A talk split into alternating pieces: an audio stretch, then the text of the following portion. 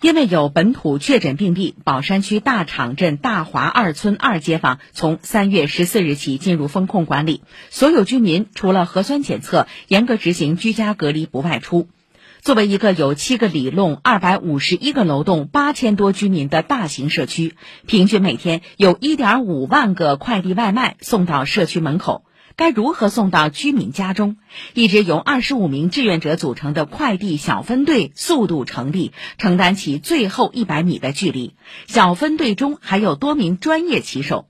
今天的抗疫有我，上海必胜系列报道，请听最后一百米有我们。哎，你好，你有东西到了，在楼下，你来拿一下好吗？深夜十一点半。记者通过视频联系上饿了么骑手卢朝峰时，他刚刚结束当天在小区内的派送，身上的全套防护装备还没来得及脱，正坐在路边休息。量太大了，量实在太大了，因为小区人太多了。现在我们我们这个内场呢，大概二十个人送嘛，二十个人就从早送到晚，不带停的。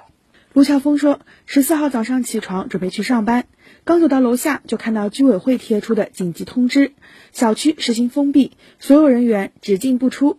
一开始他打算在家躺个十四天。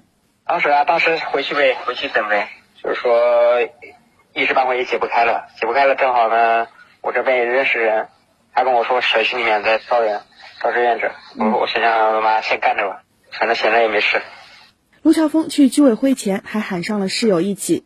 大华二村第一居民区党总支书记严林说：“小区封闭后，区镇两级集合了两百三十多名志愿者前来支援，并成立了一支快递运送小分队。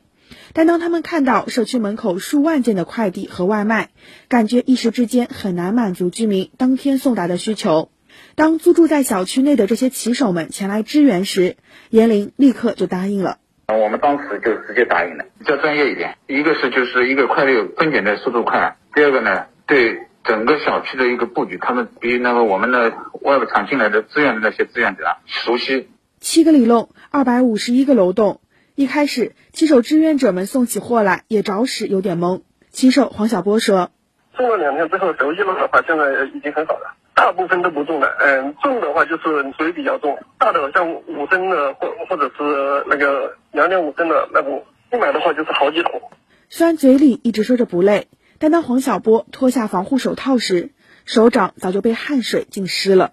以前有整那个什么老茧的，这都都全部泡白了，嗯，一搓它就掉了。像这种情况的话，就是说最好我们就是先把这个疫情给控制住，呃呃，没了疫情的话，我们大家都好工作了呀，对不对？